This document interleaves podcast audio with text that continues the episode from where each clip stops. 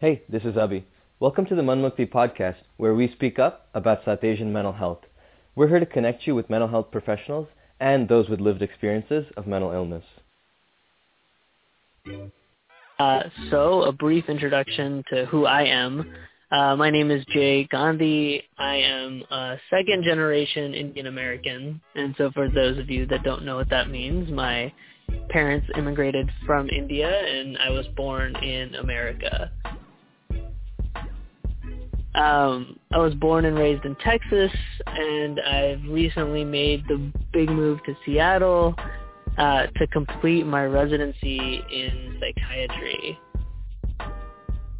And so right now I'm finishing up my residency and will soon be graduating.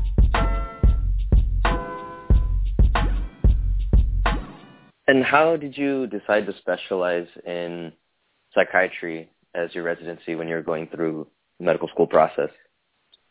Unfortunately, I don't have the most exciting story, but I do have a story on how I got there.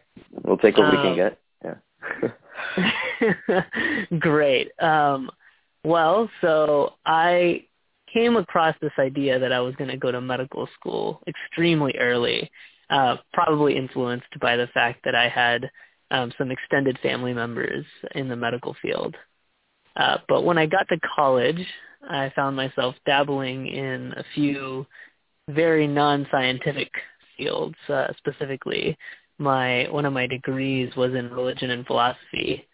That probably should have tipped me off pretty early that a strictly scientific field wasn't going to be adequate for me. Um, but I went to medical school and I thought that I was going to end up in internal medicine. Um, but I spent time in medical school in a medical humanities program and took a course called Suffering, which was a course in which we read a number of different books um, that explored uh, the human experience and the human side of mental illness. Uh, at that time, I was still oblivious to the fact that I was going to get uh, wooed by the psychiatric field um, and continue to um, think that I was going to go into internal medicine. But when I got to my third year rotations, which is the time in medical school when you start to experience what every single specialty is like, I found that in psychiatry, I found exactly what I had been looking for when I came to medical school, which was this unique moment in which I get to interface with another person. I get to know their story. I get to know what's going on with them. And then I get to use that same information to do the best work I can to try and help them. And that was this really powerful um, and unique moment for me. And I found myself being able to tap in to all those interests in the humanities that before didn't seem like I could tap into with other fields of medicine. And that is how I ended up in psychiatry. Interesting. I, I think that is a great story. I think you're selling yourself short there. Um, so one one of the things I've heard a lot of my, you know, being South Asian, I do have a lot of friends that are in medical school or applying to medical school and residency. And one of the things I hear a lot is some of the prevalence of mental health struggles to those that are in those that are in mental in medical school. Um, it is obviously a very stressful time. Uh, it can be um, oftentimes too much stress. So one of the things that we like to ask all of our um, podcast contributors is, you know, have you had any personal experience with mental health that you'd like to share just briefly with us here? Um, I, in regards to my personal experience, I can say that I really, in a lot of ways, have been lucky in that I haven't personally experienced like burnout or significant symptoms of depression that can so easily come on with the numerous different stressors that are placed um, by professional fields. Um, but I will say that like I have seen very close close friends of mine as well as family members struggle with mental illness, um, and it really there's like a really unique place that that puts me, especially with my strong interest in mental health. Um, the difficult line to walk where on the one hand, I have a lot of like professional knowledge Um, and yet that professional knowledge doesn't always bridge this gap when you see someone around you, someone that you love and care for, really struggling. Um, and it creates this really difficult space in which I feel like I technically know what I need to do or what should be done. Um, but when it's someone that you care for so deeply, it's hard to know how to navigate that space and to really help them get to the place that you think they need to be.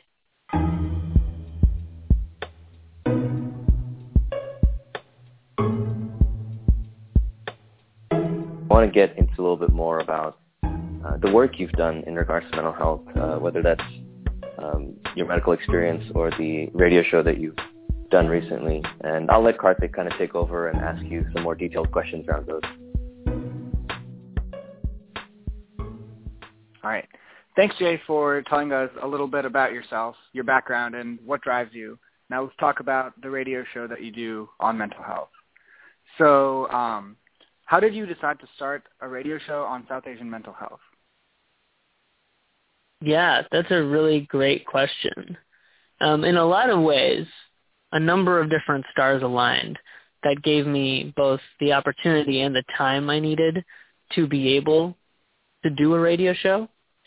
Uh, but the radio show itself, as a, as a method of addressing um, issues regarding mental illness and stigma towards mental illness, is not actually unique um, and is something that's been done in other communities, especially minority communities, to try and create and sustain a conversation. And so along those same lines, I decided about a year ago when this opportunity fell into my lap um, that I wanted to do something to address the fact that the stigma exists in the South Asian community, um, and that you know I've seen it around me with both, as I mentioned before, both friends and family, um, where it is nearly impossible to have a lucid conversation about mental illness.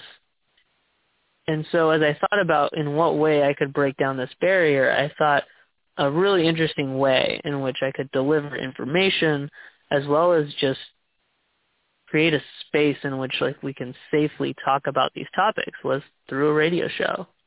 And so I was able to spend some time, do a little bit of research into the specific interface between South Asians and mental illness, um, and to develop a program in which I was able to address a number of topics um, from the prevalence, the incidence of mental illness among um, South Asians to the commonly held beliefs that South Asians have about mental illness.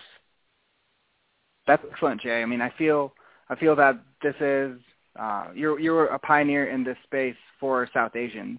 It seems to me that you've um, identified that South Asians have this stigma, and you're trying to accomplish um, like breaking down that stigma.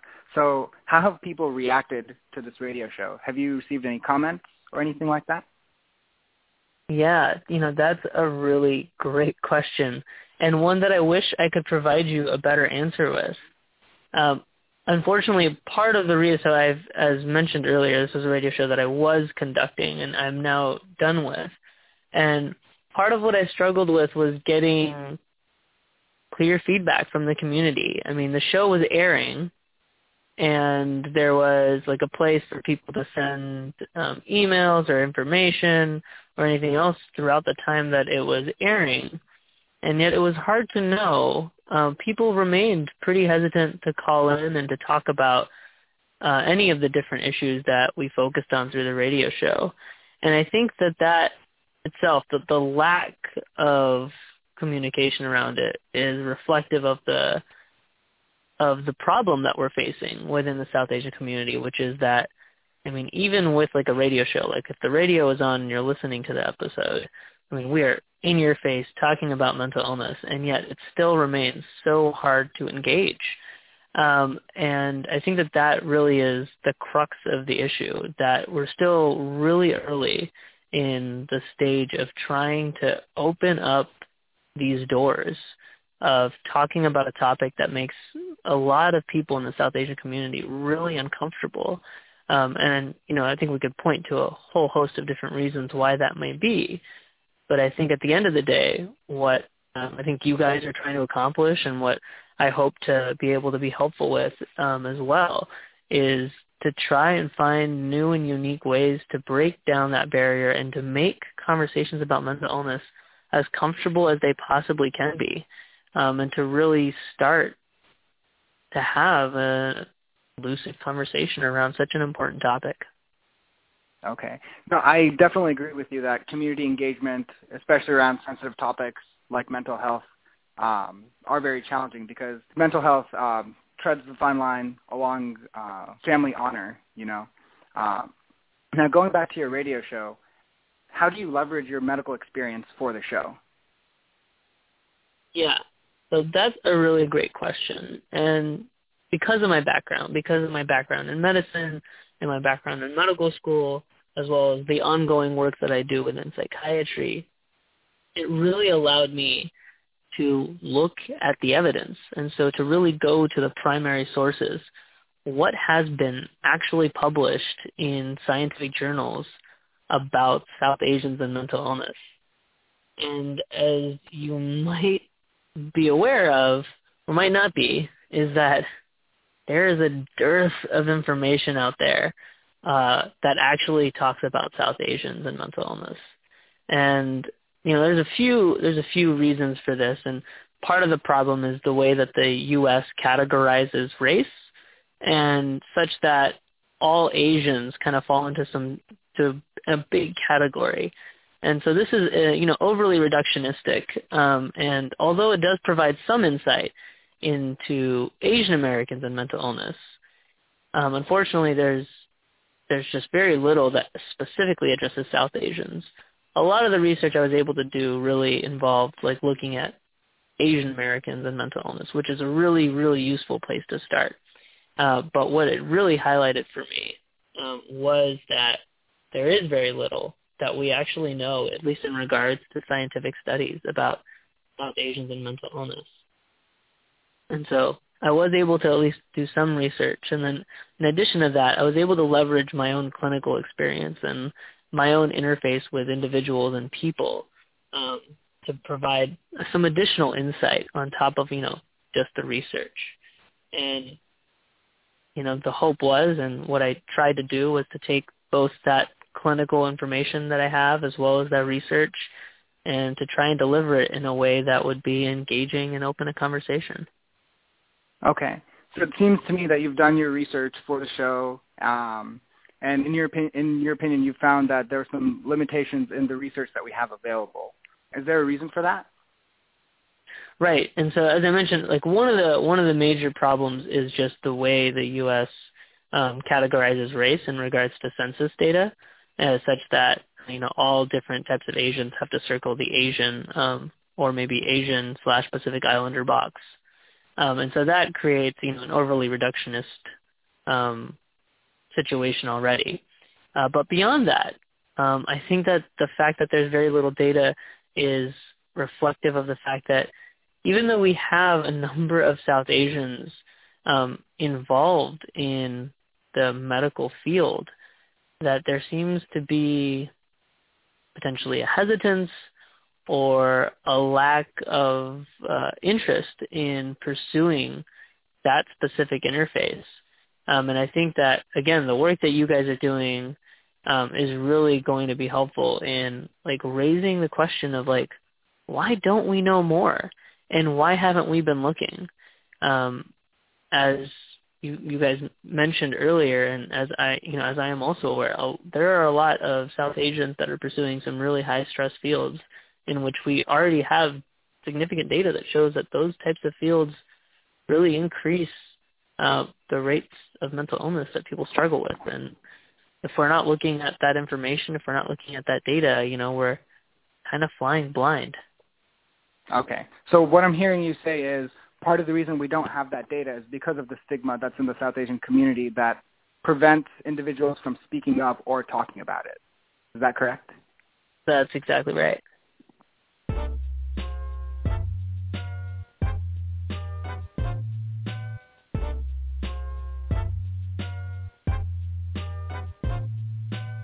So now let's segue into stigma that's in the South Asian community. So you've worked with South Asians in the past. Um, how do they react to different treatment options that you prescribe? Do they prefer medication to therapy or vice versa? Yeah, and so that brings up a really interesting question, um, especially because um, so as I work in Seattle, and the exact issue that we're talking about, which is stigma, probably influences the fact that I have actually seen very few South Asians throughout my time in residency.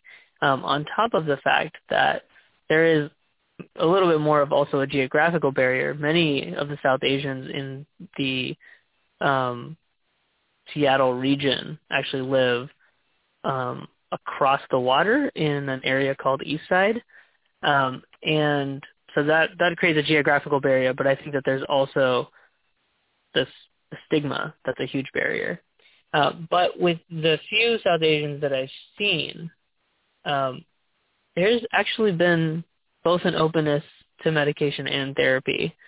Uh, I actually think this is really interesting for a couple of reasons. Um, one, the fact that I've seen so few, um, it, like just I think demonstrates the fact that a large stigma exists. Um, but then I think that also means that those individuals that are willing to come in have already started to break down those those barriers um, with in regards to fears around what medication might mean or what therapy might mean, and so that there has been a surprising level of openness amongst those in- individuals that have gotten to the point in which they've seen a psychiatric provider, um, and that's really allowed the individuals that I've seen in that capacity to really make significant progress, uh, which is I think really provides a significant ray of hope that you know if the work that you guys are doing, if the work that I'm trying to do um, is successful, that like maybe this can lead to some significant strides in the South Asian community. Okay. So for those individuals who are still quiet about uh, their mental health issues, what do you think are the steps that we need to take to defeat stigma around mental health in our community so that these individuals can speak up and live healthier lives? Yeah, it's a really great question. I think that when we think about what are the contributors to the stigma that we see in the South Asian community, we have to think uh, about the individual and the community um, in ways that are more nuanced than we often do. Um, and so this involves not only thinking about the South Asian community, but thinking about a South Asian community that lives in a larger American society. And so what we see is like a significant cultural clash um, in some ways between values held by South Asians and values held by American society. And that something that's felt acutely by those of us that are second generation are parents that grew up in India, moved to America, and essentially faced the question of do I hold on to my native culture or do I adapt? Um, and as that process occurs and as that question is grappled with, which is, you know, something that I can't ever having to imagine doing because that navigating that space must be so incredibly difficult. Uh, but what happens is that depending on how much you are able to adapt to the larger culture in the society, uh, versus how much you're not, it really influences your own perceptions about things like mental illness because the way mental illness is perceived in like South Asian culture um, inherently is very different than the way it's perceived in American society. And we see that those families, those individuals that are able to kind of take and adapt some American values are able to really talk and to um, engage in topics around mental illness in ways that those families that really stuck to their roots completely with in regards to the South Asian culture are are unable to do. And so what that means, to me at least, it means that really helping South Asian families look and think about mental illness in ways that speak their language, um, almost in a literal sense. Um, and are and we are then able to kind of break down what I think in some ways is a language barrier and a cultural barrier to understanding what it means to have a mental illness. Okay. So per your experience and research in this uh, space and regarding stigma, do you think mental health issues um, are going to be lower for second and third generation immigrants compared to first generation immigrants? Yeah, that's a really good question. Um, the data is interesting and it's difficult to interpret. Um, again, the huge caveat here being that the majority of the data, data is around Asian Americans in general and, and not specifically about South Asians. But um, what it seems to suggest is that there are different types of problems that are faced by, like in regards to mental illness, um, by those that are first generation versus those that are second generation. Um, I actually haven't seen much about third generation and onwards, um, and that would be a really interesting thing to think about, especially as um, at least a lot of my uh, peers are second generation and they are starting to have children. And so, I mean, those are going to be third generation children, and it'll be interesting to see how that, how perceptions of mental illness and how understandings of mental illness um, change and adapt as the generations progress. Um, and unfortunately, I realized that I did not like fully answer your question, and I think that's partially just because there's not a great amount of data other than the fact that it does seem that both generations, first and second, do struggle with mental illness, but the types of illnesses they struggle with seem to be different. Okay, okay. No, and I definitely agree with you that it, it like this is interesting because as generations progress on, uh, values from South Asia and values in the American culture get intermingled, and um, hopefully we'll we'll have more individuals speak up as generations um, go forward. Next question that I have for you is, what is the role of people like yourself um, and South Asian mental health providers in tackling the stigma? What can we do? The role of providers here, the South Asian providers, people like myself, uh, people in the field of psychology, people in the field of social work. Um, as you are likely aware, I mean, South Asians are, if not number one, very close to the number one, um, like, immigrating population into America at this point. Um, and so we are establishing a presence um, in in this country um, in an unprecedented fashion. And so the role of us as we start to take root, especially in these professions that can involve um, and intertwine with mental health and mental illness, um, really is huge.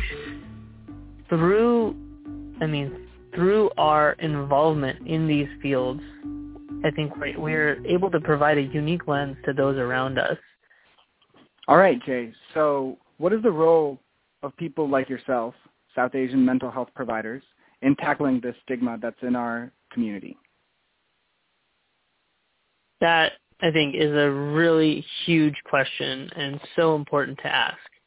I think it's hard to actually overstate how important the role is of professionals that are involved in fields that interface with mental health. So what that includes but is not limited to um, psychiatrists, psychologists, social workers, other therapists. Um, all of these people are so crucial um, to this conversation about mental illness in the South Asian community. And as an increasing number of South Asians enter those fields, their involvement and their um, engagement and investment in helping to diminish and to break down the stigma um, in the South Asian community is is huge. They are able to provide a lens um, and help navigate a gap um, in understanding that pretty much no Western provider would be able to um, give.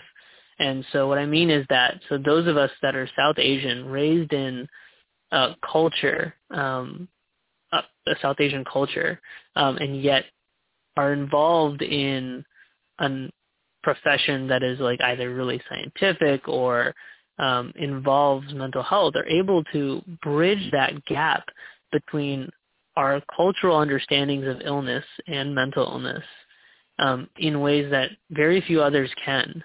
And that really creates a moment of responsibility for all of us to really do our best to help our families and our friends understand what mental illness is, who it impacts, and how significant that impact is. And as we start to do that, and as our friends and family start to really understand the significance of mental illness, I think we'll start to be able to see people that have been silently struggling come out of the woodworks and start to really get the help that they've been needing for a long time. I definitely echo your optimism, Jay.